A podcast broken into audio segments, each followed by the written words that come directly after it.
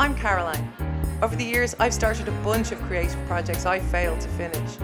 So I wanted to talk to creative people writers, comedians, filmmakers, photographers, musicians about how they work and what they do when things get tough. Learn the secrets of finishing. From Dublin, Ireland, it's Operation Project.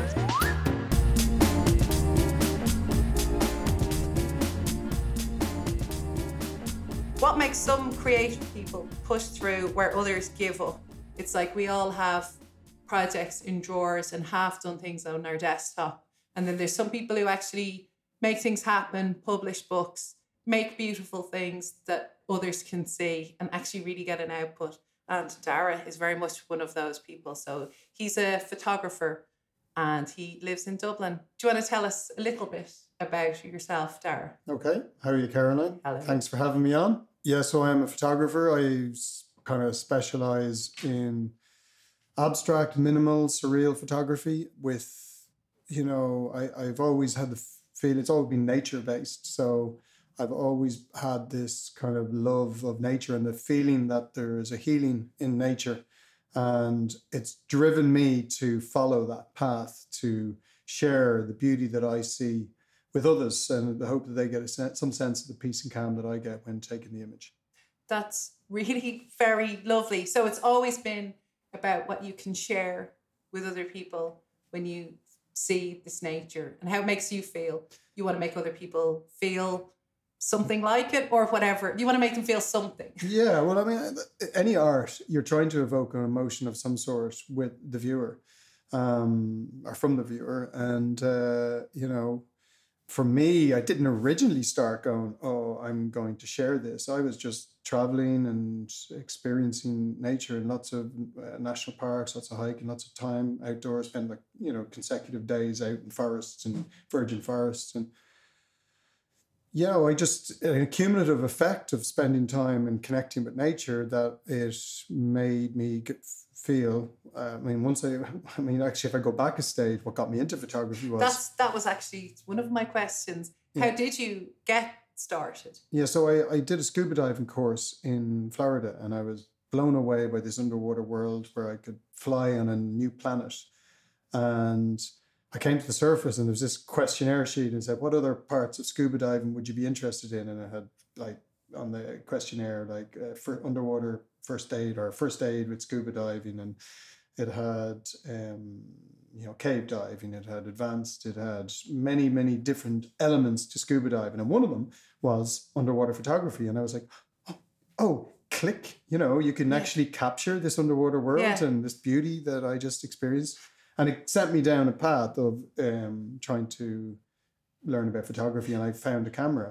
So you didn't actually have prior to that, did you have much photography experience? Zero. Oh my god. Okay, so it was this scuba moment. It was this moment of just yeah, on a form, on like a feedback form, where they're basically going, Yeah. "Was the course shit?" And you're going, "No, it was amazing." And oh my god, photography, right? And I came up, uh, literally, I came up for air from that. Excuse the pun. Nice. but I, um, yeah, I, I, I, the following year I was back in America again, and I found a camera in, would you believe, a seized property auction, and I'd been looking for one for a while, and I found an old Canon AE1. You'd done a bit of research about what you might like to buy, or Uh, minimally. I, I didn't do much research. I just kind of this camera. I, I knew I wanted an SLR camera. Yeah. that's all. That's the only and you reason. probably had a bit of price range in your head. yeah, and this and this one just appeared, and it had like maybe five lenses with it, and I was just like, right, great, and I bought that, and then I just set to work with learning and making so many mistakes. Like one of the biggest mistakes I made, we did an amazing trip. We bought a, a camper van that year and drove across the states, like taking in about twenty states. I was like twenty two at the time, and. Uh, you know, you load the, the, the film manually and you're, you you're into a spool and you bring, bring it through to the other end and you have to wind it through. And sometimes it doesn't catch. Oh yeah, sure. It's just that there's there's a literally like a little slotty yoke Yes. that you stick it through and then you wind it around. I remember I did a FÁS course and we did photography in it back in the nineties, so I have the idea of it, yeah, slightest yeah. idea of an SLR. You know, go around taking pictures of churches and shit, that kind of thing in Dublin. Yeah. So, like, I guess I had loaded, I probably took about 40 rolls of, of, of um, uh, 36 ex- exposures, 35 mil. And uh, I would say about 10 of them were not loaded properly. on, on the trip across, you know, and it was just like I didn't realize until the end because until I put them in for pro, uh, for processing and they came back to me going, "Oh, 10 of them were never exposed." You think when it goes, eh, eh, eh, tick, you think that it was it knows, but no, this the sound is kind of the same. It is the same sound, and you kind of I learned that afterwards that oh, once you go, you have to make sure. I just didn't load it Yeah, properly. It was just inexperience. Yeah, yeah. So you know, I mean, and I mean, loads of other problems with overexposure, underexposure, blurry shot, you know, handheld, moving too long exposure. You know, I, I knew nothing about it. And, you know, I just made loads of mistakes, and but I guess that's where you learn from. You Yeah, know? yeah. and uh, and that was the kind of the start of the photography moment. Like I, I wasn't working in it at that point, but I was just ex- traveling a lot and you know taking pictures of travel and people and nature and landscape and anything that crossed my path, I would shoot. And I think that's you know for any budding photographers out there, I would always suggest you know if you don't know what your style is, you know just take pictures of anything and everything. And you your know? style will emerge from Yeah. what you gravitate towards and you feel excited about. Yeah, and you exactly. Feel, I must capture this, whatever this is. Yeah, when you start to get the results back of uh, the ones that, as you say, excite you more, you start to go, oh, that gives me a lot more joy than these images. Then you start going down that rabbit hole. And, you know, that's the way it happened for me and the way I kept doing it then. I kept on going after, I was getting a buzz from cutting out skies, cutting, going for abstract nature images and detail. It made it, made it look like imagery that people didn't know what they were looking at and uh, all the while appreciating the form and the way the light was falling on any given subject and um, that uh, for me was was exciting and I just went after that and started to pursue that a bit more and I guess you know I was still working in a in a, um, a nine to five job selling you know fitness equipment and seating systems in uh, a sports company and um, I've been putting my pictures up. But There was a thing called uh, the People's Photography Exhibition on the railings of St. Stephen's Green. Oh, sure. Yeah, yeah. So I did that a couple of times, just putting pictures up on mount board and all that. Of just Do you literally just walk along and you got to put it up, or did you have to? you book in advance with the Yeah. people who are organising it, and it's they're eight foot by four foot sort of space or eight foot space, and it's up to you how you hang on that. And a couple of years I just took the eight foot, and then one year I decided to take. Uh, I think I took like two spaces, maybe I might have even taken three, and I decided to frame the pictures this year. And then, and I was, and I rather than having a mix of imagery, I had exclusive, just abstract nature images. What the s- style of photography that I was going down that road with, and I ended up selling something like sixteen in the two days, and you know I handed in my notice of my job. Oh my and, God! yeah. Right, you got the coin, so you went fuck this. But I yeah. realized then there was, but it was prior to the recession. So, Yeah. you know, I realized there was something in this and I can actually pursue this. And I booked um, the craft fair and the RDS and I had a good craft fair and I just went after selling my pictures big time then. And And out of interest, uh, from taking the box on the scuba diving form to flogging your pictures from the railings of Stephen's Green, how many? How long was that? Just uh, let's see, probably nine years. right, yeah. So nine years to get super good at something enough that you can flog it to somebody else. It doesn't sound that long, like in a way. It's not that long, but it, you could have, I could have done it quicker, but I was just working in this other, and I was traveling and I yeah, kind of, you were no- toodling along with the photography, yeah, it was just a hobby. improving, in the improving and enjoying. I suppose understanding that I had Yeah. a style as well, you Yeah. know, and and then having the confidence to actually make the shift. You yes. And that's it. And I suppose that's part of what this podcast is about. It's about gaining confidence to, I suppose you shipped your product when you put it on the railing and went, this is mine. I made this. I love it. This is finished. This is realized for now. This is what I'm offering. This is what I have. Yeah, It- and the world can do what it wants with it, but I'm confident enough to stand over it and put it on this railing. I think anybody that puts their pictures or art on the walls for other people to look at them, they're opening their, themselves up to be judged a Yeah. little bit, you know, and you, you you develop a bit of an ego, or not a, like like not a not an uh, an overconfident, but you develop thick skin is more is, is actually more correct in terms of you have to be prepared for Rejection. yeah, rejection, Yeah. exactly. yeah. So uh, you kind of develop that confidence, belief in yourself that even if it is rejected by other people, you still have an inner belief. Now, as you talk about the coin, when the coin comes in, that's that's a affirmation as to your there's something good here in terms of giving you the potential to making a living from it. Yes, that's an endorsement of the thing you already know, which is it's Mm. good. Like, and I think that's the thing about that creative people sometimes feel and sometimes don't. It's that if you if it if it's good enough for you, that's kind of the main thing that matters. Like, hopefully, it's good enough for other people as well. But you know yourself when you take a picture and you go, "I love that," so don't really give a shit what anyone else thinks. I love it. And. Yeah. that's, that, That- that, that's- has to be the It starting has to be point. the starting point, yeah. Yeah, yeah. anything Otherwise, you're trying to please other people, and then there's a kind of a, a gap in terms of purity of the art. Then, Yes, and a patronizing of uh, perhaps um, interaction with your audience, where you're kind of going, "I think this is what they want," yeah, or just the, the, these pricks will buy anything, or whatever, whatever way it manifests. It, it- you have to go, "I love this," and then you trust that others will connect with it too. Yeah, you're right. And you know, I guess though there's moments and a continuous up and down. It's like an ebb and flow in in a, in a career of of exploring yourself and exploring your art. Um, in in that like sometimes you stand you're supremely confident in what you're doing, and other times you're kind of, oh, geez, I'm not sure about this. And what ends up happening in those, you know, that when you when you lose your confidence is like you'll go down a road of maybe less pr- productivity. Yes, you know, and uh, not to get away from you know the, what we're, we're talking about in terms of the confidence moving forward, but I think it's the lack of confidence in terms of when you lose your your faith in what you're doing is part and parcel with being uh, creative. I think. a, uh, yeah. Uh, so and then yeah, and the endorsement of others is what buoys you to go on and keep going and in, it inflates your sails, as it were. Of oh, okay, um, other people I like it, other people like it. Game on, Hmm. in the sense of just propelling you forward. Yeah, and then it was great, like to have it, but you know, you, you go along and it's uh, to, to follow through with that. Like you, you end up getting corporate sales, and you're getting, you know, and that's it's an amazing thing to be getting all these sales coming out. Like you know, it was almost like for a few years uh, when I first started, it was it was it was it was going so well, um, that it was like, God, this is amazing. God, I can't believe I didn't do it sooner. And then all of a sudden, the recession hits. Yes, and photography's the first to go, right? It went so yeah, it went like complete. I didn't even realize it had gone so quickly, you know. Yeah. And I was still trying to. I was doing shows and spending money trying to find Spending money as if the money was coming back in the same way but it, it had wasn't. before. Yeah, yeah, but yeah, you'd have you the thought that it would come back because you hadn't fully realized the recession had hit yet, yeah, yeah.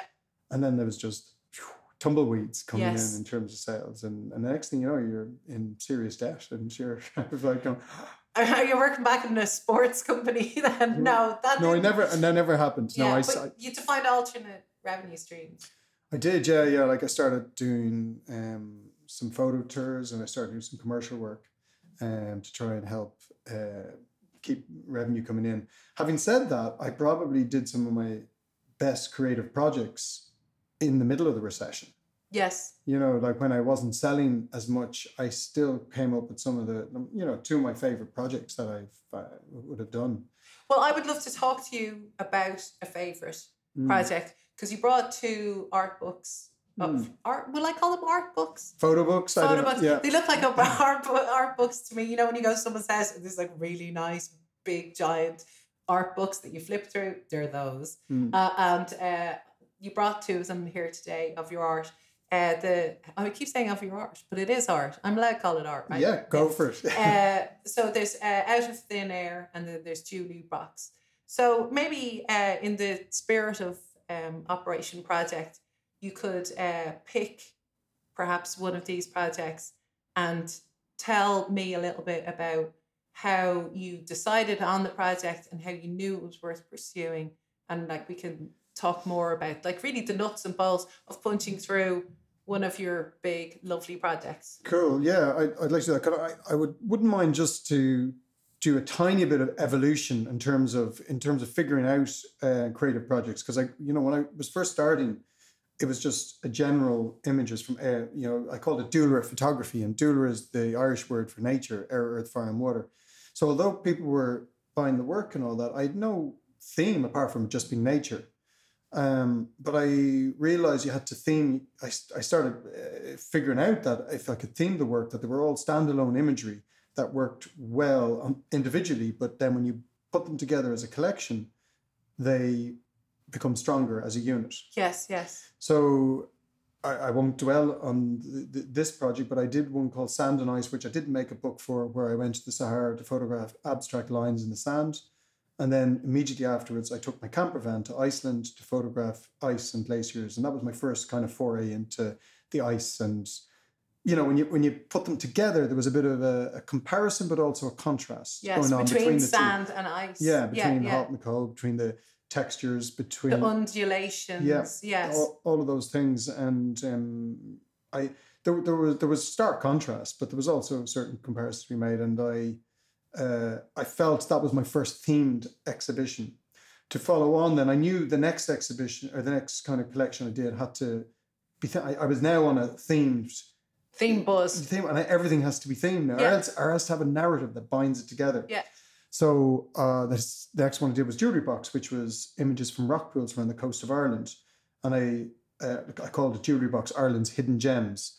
Being I, the tide would come in, the tide would go out, and it would leave pools, water pools filled with life and Crabs. colour and shapes, crabs and periwinkles and anemones and seaweeds. When I think of rocks, I just always think of being a kid and like sli- looking rocks and then slipping on rocks and like falling on your ass. I'm assuming that happened quite a lot. there was a lot of that. There was a lot of falling around. I had knee pads on though. Oh, like yeah. you'd want to, yeah, yeah, Yeah. What kind of footwear do you wear when you're I, I, walking around in rock pools? I had wetsuit boots. But Okay. When I first started, though, I was kind of just with runners and kind of, uh, and I was end up getting wet and all. But I, it evolved, and I, Yeah. I, I, you mind, I was a sight to behold around the rock because I was in wetsuit boots, knee pads, shorts, a black umbrella up, and you know, a tripod, and I was leaning over, and it was, it was quite entertaining for people seeing this Yeah. sight along the shore. But that, that I guess, you know, I think there's an innocence that we all get, like almost like a childlike innocence, when uh, staring into nature. Yeah. And you know, I remember from when I was a kid, when I went rock pooling, like time stood still, and I tried to almost dip back into that headspace when shooting, and that's what that's how Jewelry Box evolved. And I went around all seventeen counties, touched the coast in Ireland, and there's at least one image from each county represented. Ah, cool. Yeah, yeah. So I mean, I mean, we can talk about uh, a little bit more about uh, in the funding side of things, but that was that book that I published. The one that I, that I think we're going to talk about now is Out of Thin Air, which was a. Uh, a- a- I mean, I've been interested in ice now at this point, and I into your ice. I've Yeah. been into my ice, and, and I was invited. I was friendly with a guy from Killary, um, a guy called Jamie Young, and he's the skipper of a boat called the Killary Flyer. And um, he asked me to would I like to go to Greenland with him. This is Killary. This the jacket you're wearing. yeah, yeah, earlier. yeah, yeah, Cool. yeah, exactly. Yes, that was from that trip. In fact, they've just set sail again two days ago to go back to Greenland on a uh, on his third sailing mission to get to Greenland. Wow. Um, I couldn't go this year. Does this dude just sail back and forth between Greenland He- and Ireland? he Like, likes that's- it. Yeah, he yeah. does like I it. need to get him on the podcast. yeah, yeah, yeah. You should. You should. He'd be a great one. Like, Yeah. he set up his own business. He runs the Killary Adventure Center as well. You know, so oh, he- sure. Right, right. Gaelforce events. You know, all. Uh. Oh, okay. He's yeah, yeah. So that's his all, all his company. So Okay, you're gonna have to put me in touch with him. yeah, yeah. He's a great guy. Um, he's away for three months now, though. Yeah, doing his Greenland Yeah, thing. yeah. Yeah. Maybe So- we can Skype or something. Figure it out. Like, Yeah, well, he um, invited me to come along, and so I was like, "Yeah, I'll come." And I, ca- you know, what was I going to do? I wasn't sure. Like the, you know, there's some projects like Jewelry Box I just mentioned. I had a, a a bit of a vision in mind about. I knew I was going for rock pools, and was there going to be a book? I didn't even know at that point that there was going to be a book. I- I never know whether there's going to be a book until I get the work, and then once you start getting the work together, and if you feel like it's tied together in a common narrative, you, you can then make a book, make it into something. okay, because that's actually another request that I had. It's like the output. Um, it, it's like at the start of your creative project, do you know what the output is going to be? At, for you, you know you're going to get a bunch of photographs, but what you actually turn those into is up for grabs during the process. Yeah, for or, or evolves during the process. Maybe you see the book uh, some way into when you're taking the photographs, you see what the thing it could become.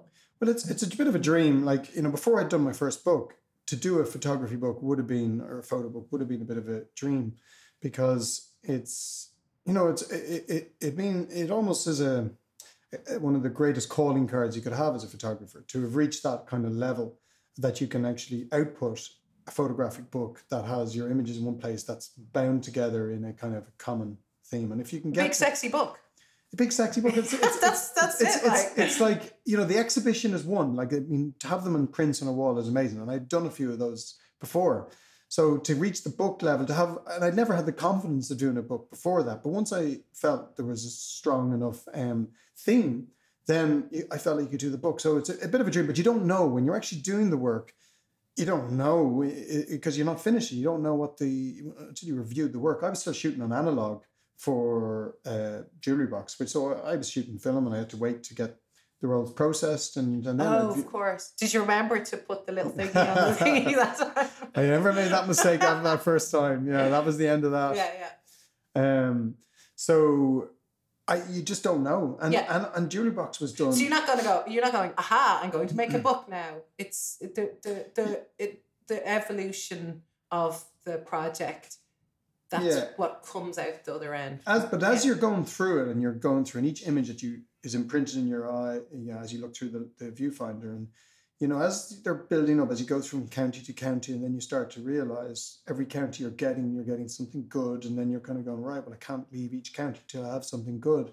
You know, you, you know, it's building, and you know it's it's you're starting to go. Do you know what? There's, I think I'm going to have a decent book here because if I can complete the whole coastal coast of Ireland with an image from each county, that's strong. Yeah, that's a story. Yeah, even before you finish it, you know that's your aim, and that's where you're getting to then at that Yeah, point. You know, and yeah. you're you're getting more confidence. You're getting the bit between your teeth. You're going to go and right. I have a very focused and a, a vision about what I'm trying to do, and I mean, I think that's half the battle with creative projects is having a clear vision as what you want to achieve. Yes. And you know, when you're you know fumbling around in the dark a little bit, it's hard to reach the, the finish of any creative project. So early, early-ish in a great project, imagining what the thing you want to hold in your hand almost is, uh, and that's probably you know that's where I fall down. I'm like. I have a few short stories, but what's a couple of rubbish short stories? It's not anything. It's not something you can hold in your hand. I guess just having more of a an, an idea of the output. An idea is is it yeah, the idea of the output, but also to not be like because you're not there yet. You don't have it. You only you're just having this the idea of it. Um, But the idea of it inspires. inspires it to become a reality. Yeah. Yes. Yes. Exactly. Yeah. Like I don't know this is jumping to a project that We I also have to come back to Greenland. I've got a little Yes. note here that says Greenland. yeah, But yeah, yeah, Well, I, I don't mind. Do you want to go No, back no. there now? Or? No, no, you you do what you're doing.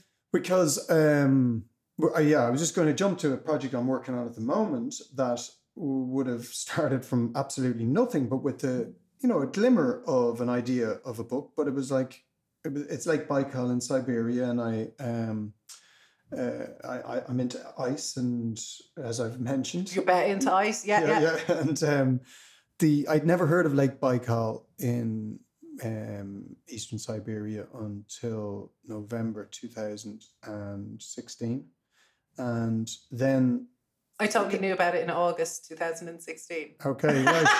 Just kidding around. well, so I didn't hear about it, and then within five weeks, it came across my consciousness through social media or whatever about you know five or six times and i was like wow this place is just it's amazing and i want to go there so i planned a trip for 2017 which got cancelled and then i planned it again for 2018 which happened and i went out there but you know in the back of my mind I went, this could be a book i have no idea what i'm going to do it on but this could be the next book and now, of course, because you have a couple of books, you know books are possible. yeah and you know what goes into the fabric and framework of a book. A book isn't this intangible, amazing, unbelievable thing that's like a kind of a miracle. You're like, no, a book is just a collection of resources stuck together in this way. It- it- a book is realizable.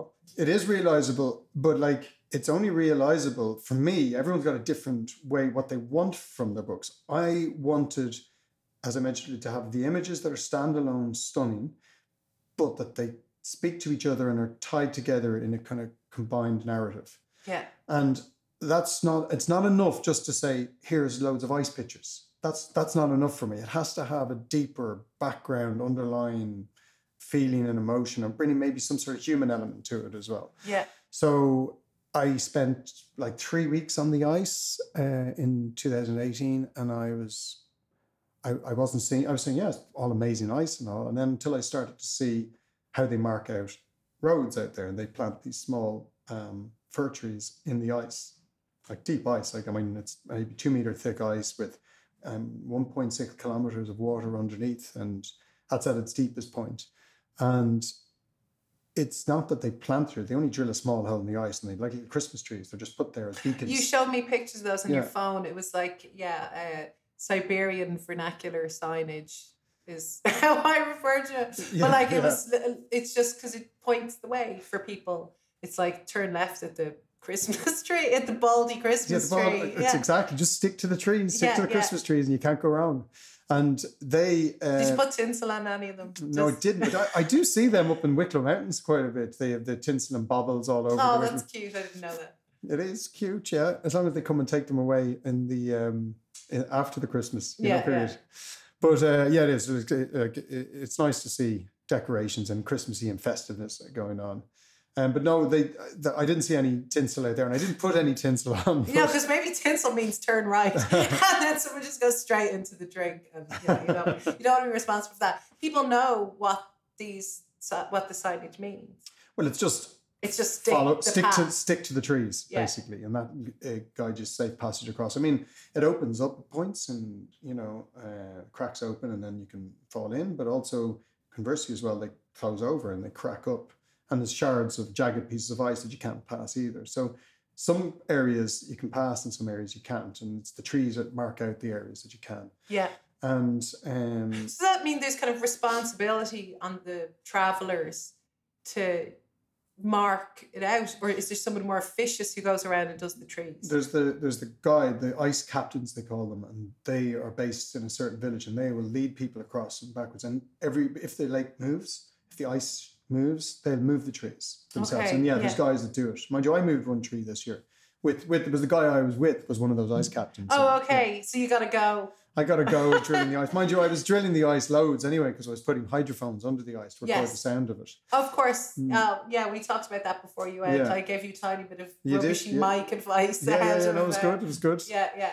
And you got some good ice sounds. I did, yeah, yeah, yeah. So I guess though the the point of it all is is the um the, the idea of the book. So once I saw that, I said, right, I got to go back a third time. uh, Well, the first time was cancelled. I went first year the, uh, in 2018, and then I went back in 2019 and completed. Went after those trees, just photographed those trees continuously, and that became the body of what's going to tie the book together, which is still in the process now of, of being worked on.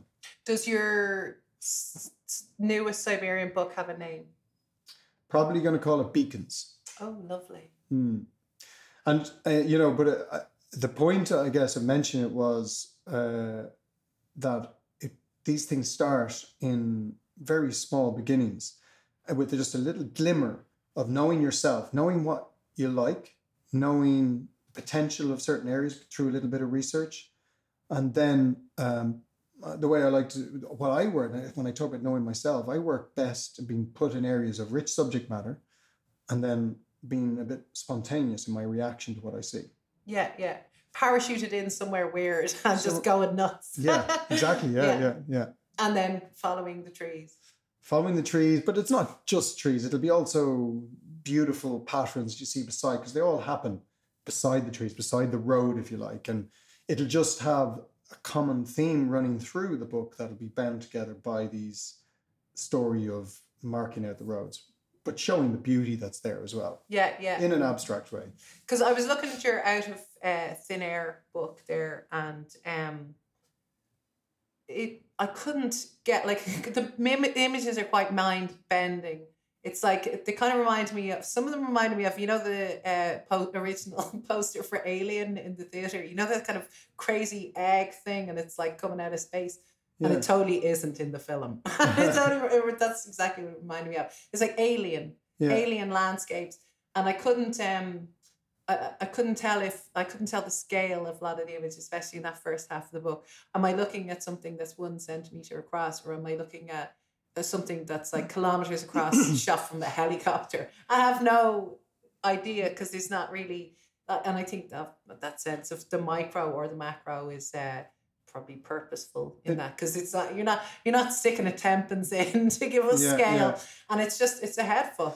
Joe, it's it's interesting. It's it's it's not by accident that I shoot like that. I mean, Of that's, course, it's, yeah, to, yeah. it's to have the viewer spend longer wondering, Yeah, contemplating going what, what, what the hell? Yeah. instead of just flipping instead of going oh, amazing and flipping by. You're literally going, I don't know what the fuck this is, Yeah. and they some they, they kind of look like Rorschach blobs and stuff. Yeah. Oh yeah, Well, there's the, the the reflections and all that. yeah, yeah. My my uh, dad has an interesting one, an interesting take on my style of uh, photography, and um, because he likes scale, he likes things to give him. To mean, he likes to know what he's looking at, and he describes looking at my photographies. He could be looking into a puddle, or another one he says I could be looking into a ditch. Like it means nothing to him, yeah. you know. And uh, like you know, I mean, he I guess he's using those words, but it's uh, he, he doesn't even see when he's not able to almost in some ways not able to see the beauty that's there because he's been distracted by the lack of scale yes, yes. whereas for me that's the most important part of it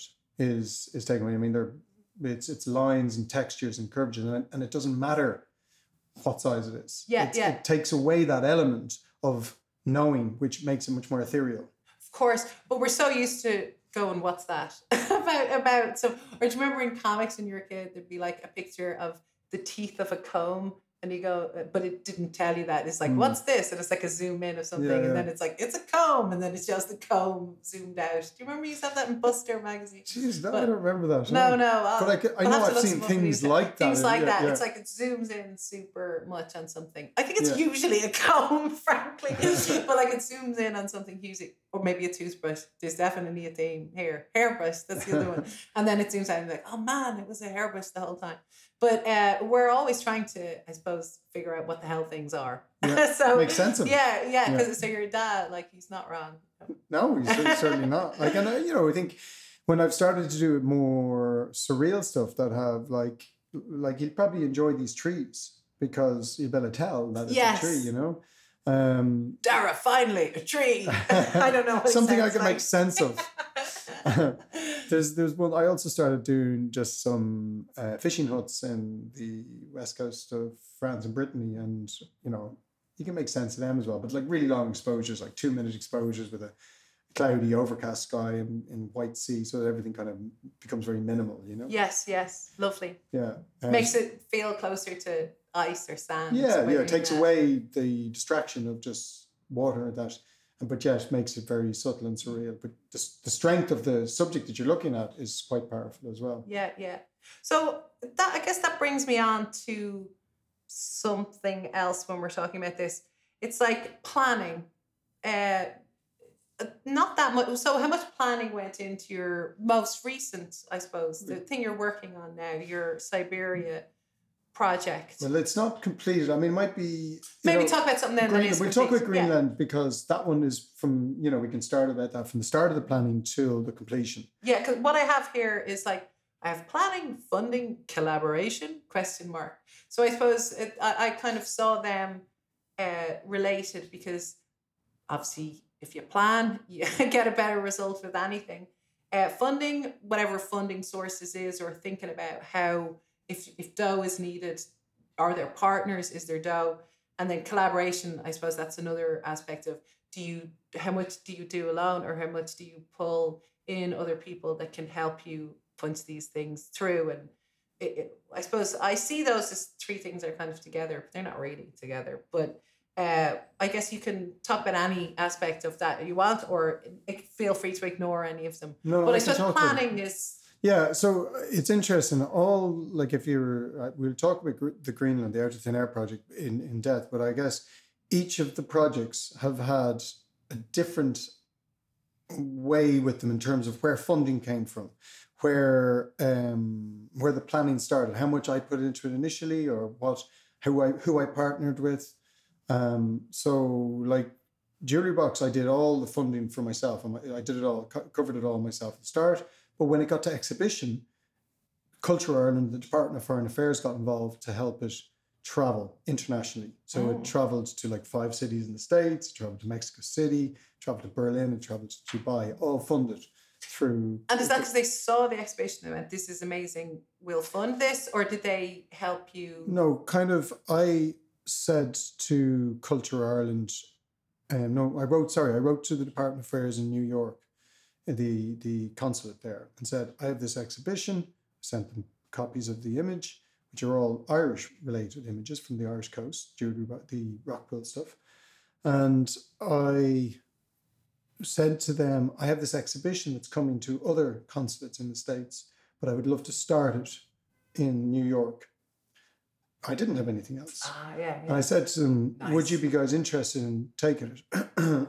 Excuse me. And and they were like, Okay, great. and then you inspired a bit of envy in them. yeah, By, kind of, yeah. Yeah, yeah, no, that, that's really smart because And people want something they feel is maybe in demand or others have it. It's, yeah, yeah. So once I so I didn't have any funding from Culture Ireland or Department of Department of Affairs at that point, but what I did get funding then from was I got a few bits of accommodation from Fitzpatrick's Hotel. I got uh, Aer Lingus covered my flights, and but I didn't have any official funding yet. But then for the I went to Boston and Chicago. I was going to other places afterwards. Then I went to Culture Ireland. Culture Ireland gave me funding then for the rest of them. Because you already had the 'Cause I- endorsement yeah, from other from New York, partners. yeah. And then they approached me to take it to Berlin. Um, and they said, look, with this funding for St. Patrick's Day, and, you know, we'd love, it's done so well in New York, we'd love to take it to Berlin. Because once it's once they know it's on its feet and it's Yeah. good, they're happy to give it more Because it, was, yeah, resources yeah. because it's a it's a realized thing. exactly, yeah. So that was the funding in terms of for, for Jewelry Box, is the way I got it. But I mean, out of thin air, um, Killary Adventure Company, which is Jamie Young and his boat, they basically sponsored the trip. But we had an agreement that um, when if I made sales, enough a certain amount of sales, I would give money back. So he kind of fronted it at the start. Canon and SanDisk got involved. SanDisk gave me all my memory cards. Ah, cool. Uh, Canon loaned me extra equipment to take with me. Oh, that's why you have six Canon batteries or whatever. Or- well, yeah, I have a few. Yeah, they would have given me a few. Yeah. Um, and uh, you know that would have been the main bulk of the funding that came. And did you reach out to them or did they reach out to you? Well, I reached out to Canon and SanDisk, but Yeah. Jamie asked me to come on the trip, and yeah. that because uh, he was providing the funds for like the fuel and all that in up front, they became no um, one of my sponsors as well, effectively, because it didn't cost me to be there. And then uh, when you approached Canon, you were able to go, here's the other stuff I've done. Yeah. Here's my endorsement from Culture Ireland, la la la. Hmm. And uh, I've exhibited in this place, in this place, in this place, and I have this.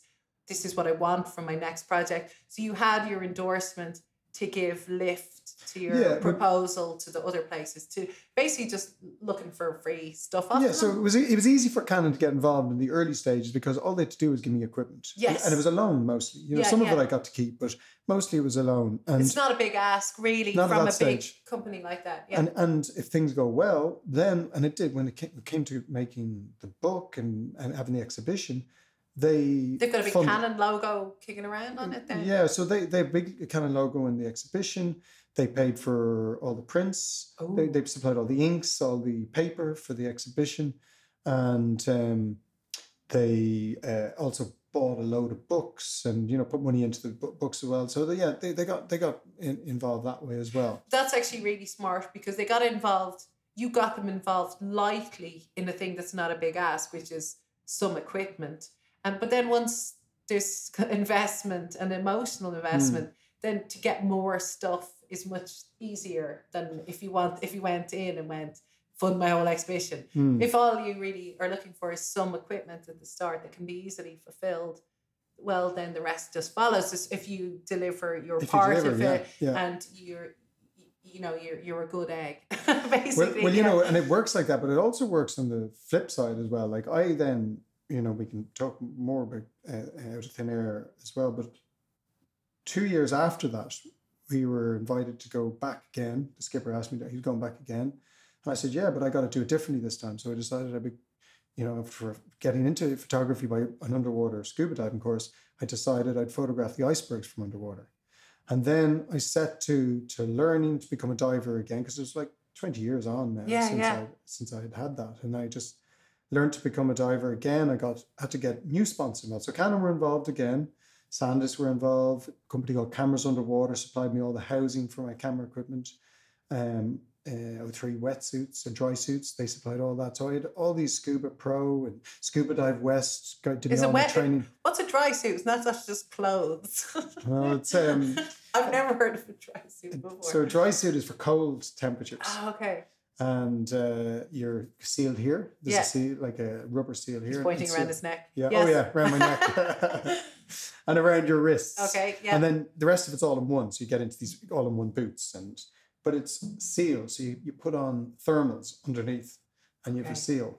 And once you've got that sealed, you you pump air in. You have a BCD which fills with air, yeah. Yeah. and then you also have a pipe that goes into your actual dry suit, and that fills with air. You have a button in your suit to take air in. Right. Right. And that creates an extra layer of warmth because nothing's getting wet in there. Yes. Of and course.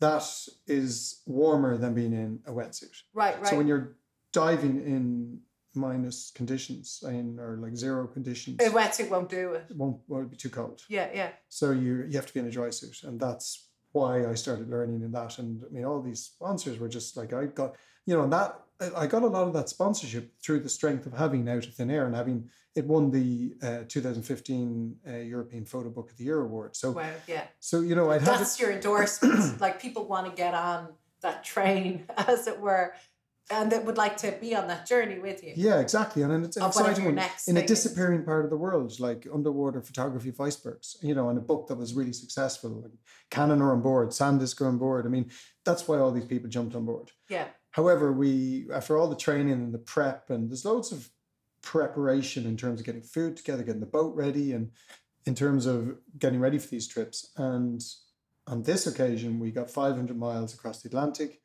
and we had a big, a big storm. Big, we had a small fire in the engine, and we lost our engine, and we had to turn around and sail home. So then you have to go back to all these sponsors and go, uh, "Sorry, thanks for all your input, but Here's your dry suit back. they, no, they can't get that. That's custom made, Oh, so I shit, still okay. have I'll be hanging on to that. I mean, which is great, but it's also disappointing Yeah. because you really want to give the people who sponsor you value back for what they've given you. That's a tough time.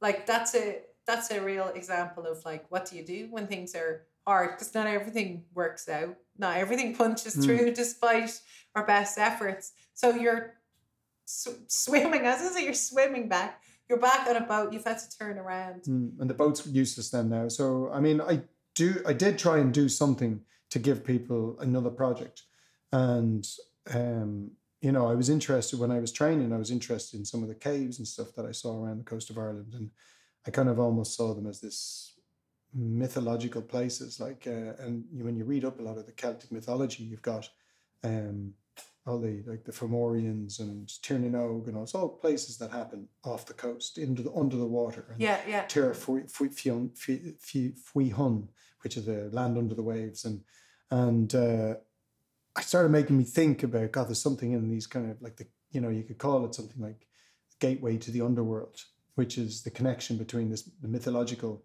characters, but through real places, through tunnels and, and Yes. you know gorges underwater that are Yeah, yeah. fascinating. This is a real thing, but you go in and there's all fairy folk or Yeah, yeah, whatever. yeah. You go sure. underwater and then boom, you're into this mythological world in beautiful places. So I was using an underwater tripod and I started trying to do that uh, to try and build a project. And, you know, I still want to do it. But I mean, it was such a weird, volatile summer that the weather was rough. And, uh, you know, these places that I want to photograph are the areas that are sculpted by rough Atlantic Ocean. Yeah. And if it they're was just a rough its, ocean, They're by its na- their nature. they're rough places. Yes. So you need to be getting them in calm summers, and this was not a calm summer. So although we tried to make it happen, it didn't. It's kind of a work in progress. Shall Yeah. I say? You know, it's one of these projects that are sitting half, under the half done. yeah. You know. it's good to know that even like um creative people who punch things through also have stuff half done in their on their desktop and on their under their bed. That gives that gives some hope to the rest of us, I think. But yeah, you've got a pin in that then. I've got a pin in that one. I've got a pin in something from the Aran Islands, the Aran Walls. I've got a pin in this project I'm doing in the West Cork, uh, West Cork Railway. Um, so I've got pins in loads of things that are half done. Yeah. Um, but in terms of uh, planning on, if we go back to Out of Thin Air, I mean, there was, so once we agreed to do it, it was probably about October of, um, October 2012. And then, you know, you have loads of meetings. You're meeting, you know, all the meetings are down the west because that's where Jamie lives. And the rest of the crew that are involved would all go down there. Maybe you might be down once a month. Um, and you're, then you're starting to get food. You're making you trips down there to pack food into boxes, into barrels. All dry barrels and getting, helping get sea biscuits, that sort of thing. Yeah. Ships biscuits. Ships biscuits, yeah, yeah. Dry, dry biscuits, yeah, yeah. Do they have Lots of lemons. Lots of lemons. stuff to keep the weevils at bay. Yeah, and This scurvy, yeah. My uh, my knowledge of this is uh, clearly based on some book I read when I was like nine. from the 19th century Yeah, stuff, yeah. much. The exploration of the Northwest Passage. So, but real practical, like your list of all your gear and all we- the stuff that keeps you alive. I guess we were getting food sponsored as well. So we were all in touch with different ways, getting food vouchers from SuperValu or getting food vouchers and uh, Skellig chocolates. And you know, Right, you're, right. You're getting some luxury items. Oh my you're- god, we bring like fancy chocolates on the boat. Well, the, the Skellig chocolates gave us all these kind of, um, it's like they're hard little bits, little small droplets of chocolate, but you make them into a hot chocolate. You okay. put them in, and I mean, they're delicious, like Yeah, all yeah. different flavors, chili ones, and you know, it's amazing. It's not very practical, Well, maybe it is quite practical to. sugar. Yeah, you put it with a bit it. of hot drink, you know, and you boil up a kettle and you're on watch because you're, you're sailing over and it's like two hours on watch, four hours off, two hours on, four off. So it's just this whole cycle of it's just boom, boom, going round and Yeah. round. And, you know, um, hot drink when you're on watch in the middle of the night was So soothing. very nice. Yeah. So necessary. Yeah. Something to, because you also, you're trying not to, you're staring into the gloom and trying to stay awake. And Yeah. there's all you do it in pairs to, so you don't fall asleep, you know? What are you doing? You like playing cards and stuff? Well, or- you're, well, one's on the helm. Hel- Yeah. helming, keeping it, uh, uh, you know, a, um, uh, you you know, you're on a set direction. You know, you're got to, got to, what do they call it? Do you think now, Mike? Driving the boat. Driving the boat, sailing the boat on the helm, and holding a course. Okay. Yeah, and uh, and then you know if you needed to put a, a reef knot in the sail or uh, take out one sail, put in another one. I mean, all this stuff. You try to have nighttime, try to set it like and without it having to do too much. So you kind of go a bit conservative with the sail. But if a storm comes in, and generally when you're sailing across the Atlantic, you're going towards the storm. So they they they whip up quite quickly because the prevailing winds are all coming against you. So if a storm starts coming, you, you know, once you once you realize it's time to reef, it's too late. You know, It's all hands on deck. yeah, yeah, so you have to get people up, and you know, and it's kind of ah, okay, we yeah, to take in some sail, and Mad hoisting. yeah, or the opposite, taking it down. You Oh, know, what's which one's hoisting? hoisting is is letting out some more sail. and what's taking it down? Reefing or Oh, know, that's the opposite of hoisting, is it? yeah, putting a reef knot in. You can let out the reef knots or put in, and hoisting is bringing it would be bringing up the sail. I get it now. Yeah. So, but it's it's so you try to be conservative at night time, and you just so the, so you have time for your hot chocolates. And- Yeah, and, then yeah. we my, my, I was on watch playing Yahtzee with with people, you know, and you be Yeah. you know, one someone's on the helm and someone else is doing the score, and you're kind of just keeping the course Yeah, yeah, you got it. Yeah. playing a game of Yahtzee. It's so nice. It's, it's uh, and like uh, obviously you're not looking at your phone and shit. Like you're no, no, totally no, no, you're, there's no phone. Yeah, Yeah, yeah. It's just it's oh, it's just a completely different world where Mm. you don't have those distractions. it's a beautiful space for a while to be. You're pretty much outdoors all the time. I mean, yeah, you're in down in the galley and whatever, but you know, you're at sea for Yeah. a prolonged period. 18 days, I think it took, took us to get there. Hell. Right. And you know, in terms of my own personal planning, I knew I wanted to try and get to a glacier. I knew I wanted to photograph big icebergs, which I thought I would have got from the boat because if they're big, they're generally in deep water. So the smaller icebergs, you get closer to land. So I knew I wanted to find an island that I could go to and camp on for eight days or whatever. I, well, it turned out to be eight days that I did it for. But I knew that's what I wanted to do. So I had all my gear ready to camp and I found the perfect island that I spent eight days on. And I saw the, you know, the tide moves around the ice. So it's like you're in this amazing sculptural park. And yet, rather than me walking around the sculptures, they keep on coming to me. Wow. You're static. I'm They're static and they're just moving past me. I have a beautiful video piece of um, of the ice moving, and I have it put to soundtrack of Sigur Rós, uh, Svefn-g-englar, which literally means sleeping angels. and uh, it's really hypnotic. It's Wow. it's in live live time of uh, like a real time of the ice just moving past with a shot with a 400 mil lens of just these piece of ice just floating past.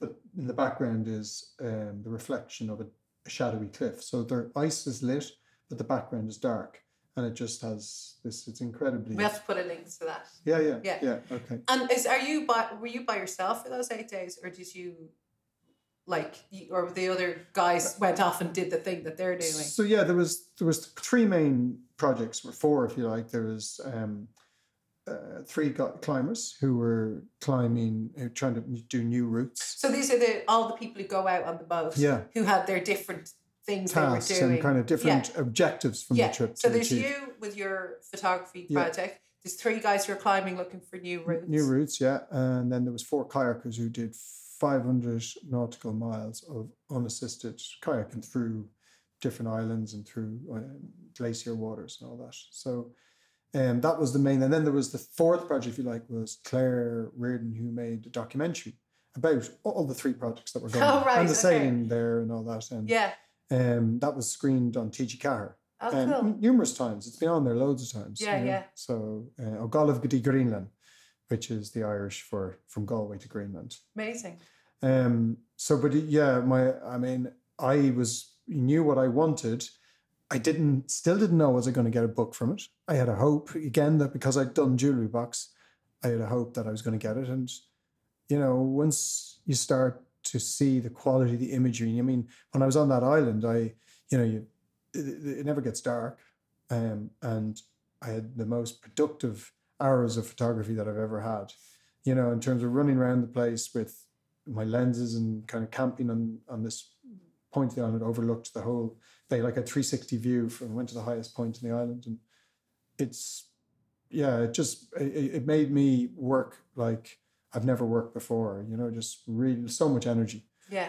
and I think you get energy from the sun, but you get energy from just the beauty that you're looking at all the time, and you just know that you're you've only a certain amount of time. So I know it's this. You're not. You're not coming back next week. Yeah. It's th- this. Like this is it.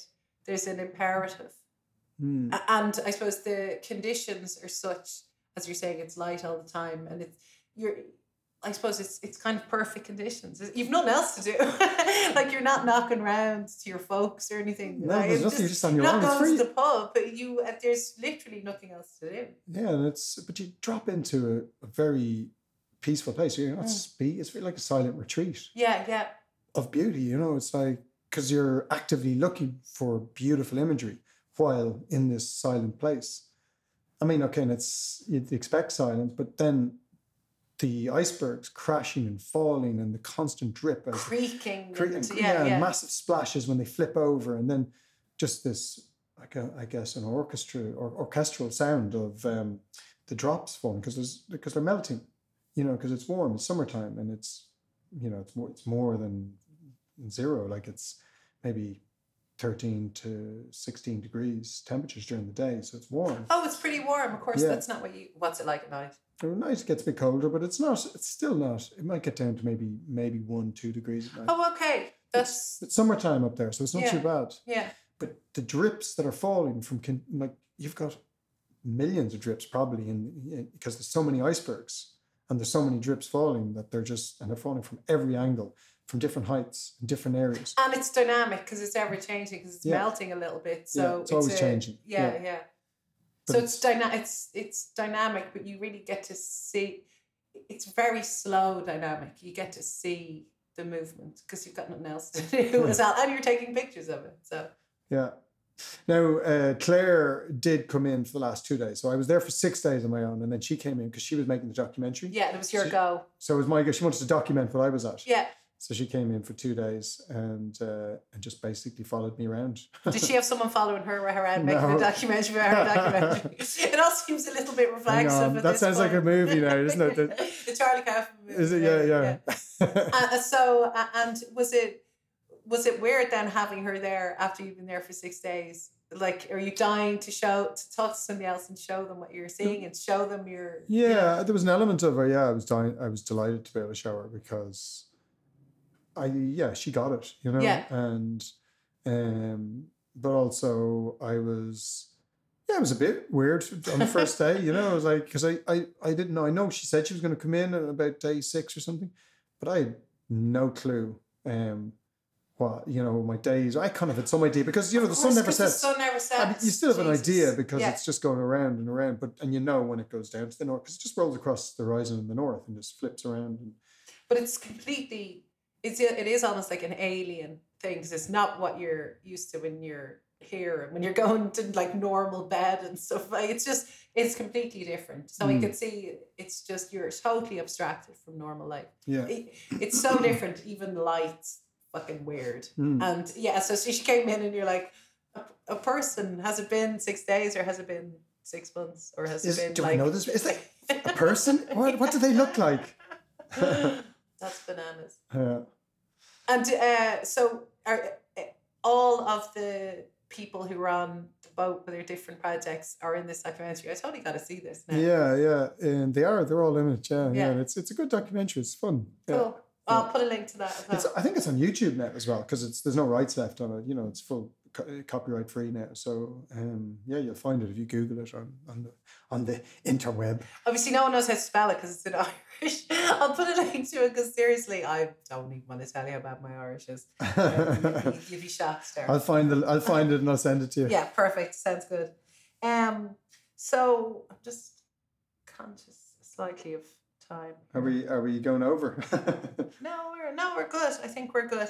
So, um, I did have a question here about when times get tough, but I think you probably answered that in your turning around on a boat. But you've probably had other challenges. well, there's creative challenges when Yeah. you know, like for example, when we turned around in that boat and came mm-hmm. back, and then I tried to do the cave stuff, and then that didn't really work out. Yeah.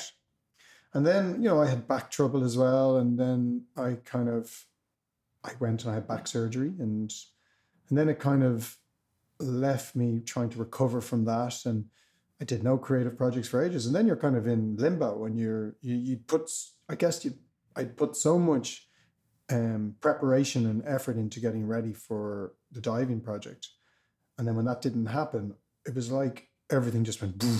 yeah, you just deflated. I got sucked out of you. Yeah. Totally. I- you know, I without if you don't get the rewards back from the effort you put in, it kills your momentum. Course. And yeah. well, it did for me. I can't say that's the same way for everyone. And um, I, I mean, I was still doing lots of um, photo tours and doing commercial work, and I'd be taking the odd nice picture here and there, but it was nothing themed, nothing Yeah. coming together. And Nothing your big, big thing, your big project with a big thing at the end. Yeah. Your output that you're like excited to pull all together your themes. where you can yeah. get the bit between your teeth and go after it. And, and if you don't have that, I, I found it, it, for me, it really killed my creativity and therefore my confidence in what I do. And, you know, they're the tough times. Yeah. They're, they're the ones you have to try and pull yourself out of if you can. And there's not really somebody else sitting around pulling you out of that hole. You kind of have to, You have to find, find it yeah, yourself. yourse- Just find yeah. your way out yourself. And, uh, you know, it, it, you know, I had a couple of people who would chat to me about, well, what about this? Give me, you know, ideas about things. And, you know, nothing really resonated with me. And, until the the Baikal, the you know the idea of that came in, right? You know the just ice again. You know, I, and I know it was just like, God, You're there's just more ice. ice. Yeah. I like to be cold.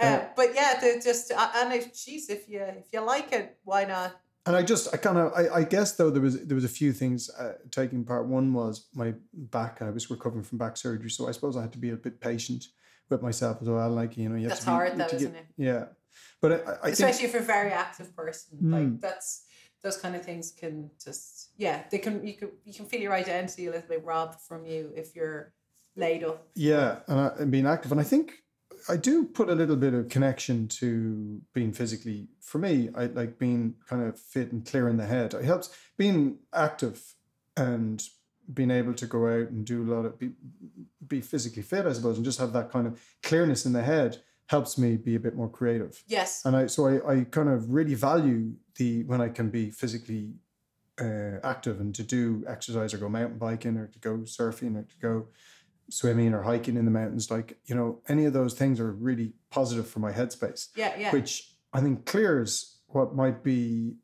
an, uh, another kind of might be a dampener, if you like, on the creativity.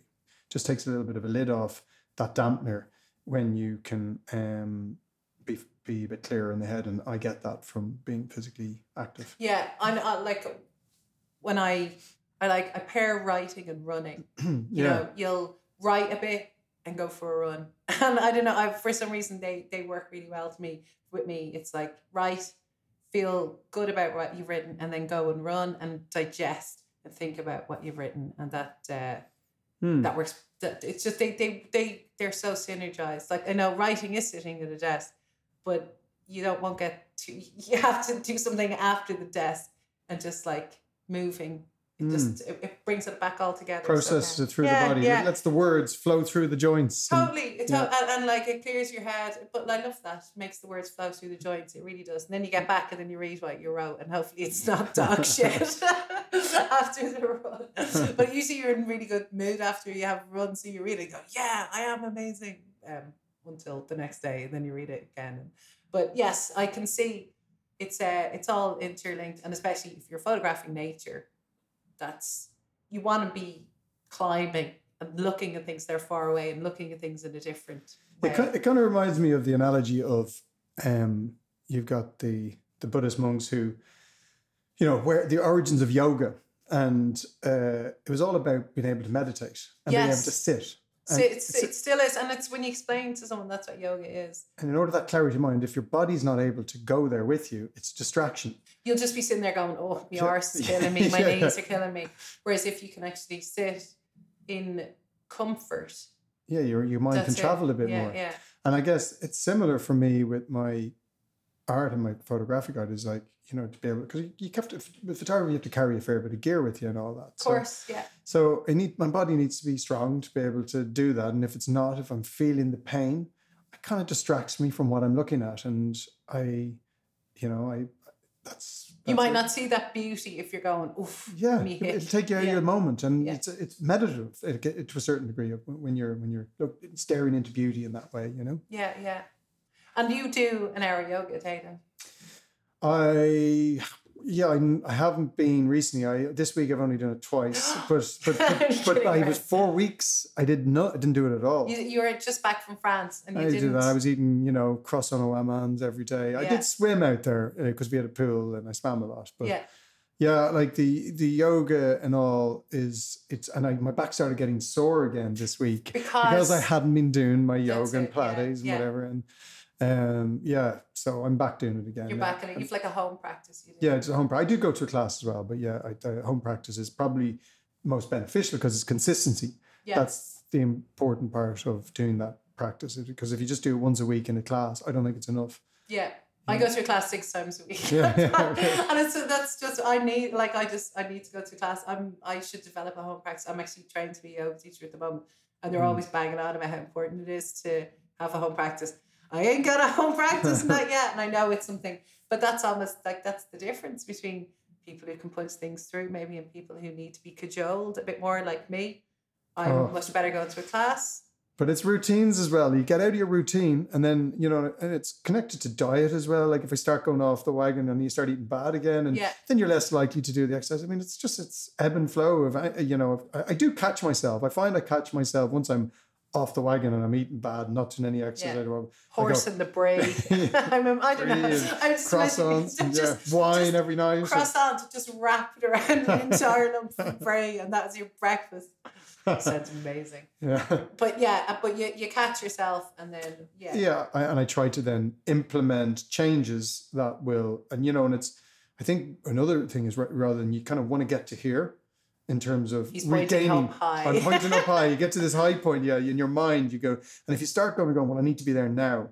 It's almost too much. Yes, so don't reach for that i think straight away. Re- reach for it in your mind but you know just see it it in up. your mind, You- but stack it up incrementally. incrementally i think Yeah. because it's almost too much to bring up you know to be at, at that point because you've got to make the little change. It's almost too difficult to attain that straight away. So have half a wedge of brie for your breakfast, wrapped around uh, entire croissant. yeah, Yeah. just start with a half and half a That's croissant yeah. Uh, so um, I'm. I guess we'll. Start tying things together now. But there was uh, there was one other thing in terms of funding that Oh, might be relevant to mention. Um, both my books, I I did crowdfunding Oh, of course. to Yeah. bring them to reality. So although you have the material, bringing a book together like that is quite an expensive mm, project. And um, I um, did it through uh, the an Irish Kickstarter, like called Fund It. Yeah, The- yeah. and they um you know you, you set up a, a five week campaign and you set up a load of rewards and a jewelry box i looked for 10000 i think i got 12000 Nice. So that paid for the book paid for the cost of the design of the book paid for you know and i got a thousand of them printed Did you cost that out yourself or did you have help with somebody like sitting down and go, this is what your book is going to cost? Or did you back of the envelope for your 10 grand? no i would have already been down the road with the design and i would have given it to the guys who were printing it and they would have given me a quote Yeah, so I would have known a fair idea about what it was. I mean, there was certain changes that were made. I- sure, I- sure. I but you had a good a good idea. yeah, I had a bit of contingency in there for slight changes. The second book, uh, I had a certain quote, but I, I kept on adding fancier additives, like kind of little special prints and embosses and um, head and tail bands and things like that. Yeah, And um, I think just it kept on going up. So although I'd got a quote and I looked for 21,500 for that, I got 22,000. I got my money. Um, but I, you know, and the book did, co- but I only just covered the cost of the print. I didn't have the cost of covering the rewards. And the rewards, you, you should really cover for them as well. definitely. Yeah, I have a little bit of experience with Kickstarter. Okay, right. Yeah. So I think I, next time, if my book's going to cost me 20,000, I'll try and take 25,000 if I Yeah. can, you know? Yeah, no, that that makes sense. And you had because you bring people on photo tours, you probably have a a mailing list, you, of like your past clients and Yeah, so forth. And yeah. are, are they some of the people you reached out to for your Ye- funding? Absolutely. On my mailing list is, is is quite a good mailing list from people who've bought prints from me and people who have been on workshops and They're very engaged. yeah, people I know and have a relationship with. So I would say when I and I will do a crowdfunding campaign for the next book, um, I will put it out to the wider community in terms of from workshops and from my uh, clients who bought pictures as well. You probably have been building that list for like as Since long. the beginning, yeah. Yeah, yeah. 15, 16, 17 years, yeah. I think uh, when it comes to crowdfunding, my experience of this as well is that like you really rely on your network to do your put your message out for you and the people who like you and the people who aren't strangers to you, people you've had dealings with and who re- respect you, and you can start building that list as early as you can from a if you're a creative person like Mm. you know the people who respect you and think you're you've got something good to say so it's not like you have to stick them all in mailchimp and start mailing them but they're your network and i think building your network from early you're there's people on your mail list who've been there for 17 years right Yeah, yeah. There's people in there, and then and a lot of them will put put into it. How, having said that, you still have to every week you'll be sending emails during the campaign, even Yeah. more, twice a week. oh you have to hassle the shit yeah, out yeah. You know, you know yeah, the score. know it, yeah, yeah, and like it you, gets embarrassing it like does, you- you lose addresses. Like people will, you know, unsubscribe yeah during the campaign, but every time you still send a mail, you get a spike, still get a few yeah and it's worth sending it out. And yes, you lose some people, but ultimately you get the project funded. And those who you're left with are even more engaged Yeah, then that's that's the way of looking at it i guess And when everyone gets the rewards, they're delighted with it. I mean, there's Yeah. a buzz about that as well. You've created your own internal marketing for the launch night, if you like, for Yeah. for the exhibition when it does happen. Yes. So th- that list of people will continually be your engaged Your ambassador, of- and they'll yeah. be your ambassadors Yeah, as well. yeah. And they'll tell people about, look, I got involved in this project, and they'll share it. Look at my big sexy book. Yeah, yeah, yeah, all of that. Yeah, Yeah. Mm. And they and with any luck they'll have and I suppose in like with something that you do, Dara, the your en- engaged people, is that a kind of a car alarm or something? I it's can coming hear? from somewhere. It's yeah. probably grand. But your engaged people probably are short of a few quid. Let's face it. If they're going on, you know, photo tours to exotic locations, So uh, they're quite valuable Mm. to you. They, they, they have a few quid and they love what you do. That's wonderful.